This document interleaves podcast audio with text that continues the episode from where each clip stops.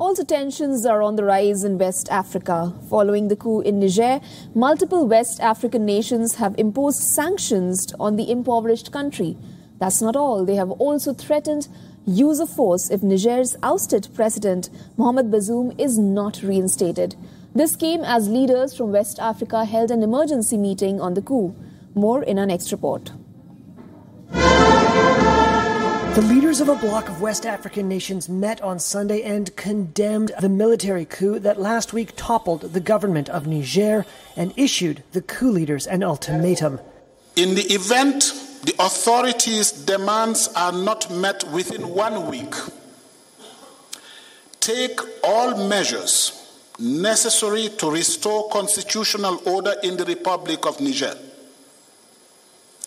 Such measures may include the use of force. Beyond the threat of force and the one week deadline, leaders at the summit in Abuja, Nigeria, announced some immediate actions. Borders with Niger would be closed, commercial flights banned, financial transactions halted, national assets frozen, and aid ended. The coup began unfolding on Wednesday when soldiers confined President Mohamed Bazoum to his palace. Two days later, Niger's military declared General Abdurrahmane Tiani the new head of state. The crisis prompted leaders of the 15 member Economic Community of West African States, or ECOWAS, to rally behind the deposed President Bazoum.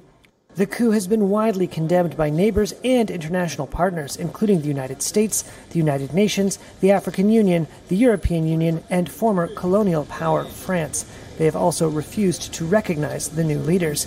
Before the uprising, Niger was seen as the West's most stable ally in an unstable region. The coup last week is the seventh coup in the Sahel region in recent years coup leaders appeared unbowed by the international pressure, and inside Niger, a show of support on Sunday for the military. A crowd attacked the French embassy in Niamey, breaking windows and setting its compound walls on fire.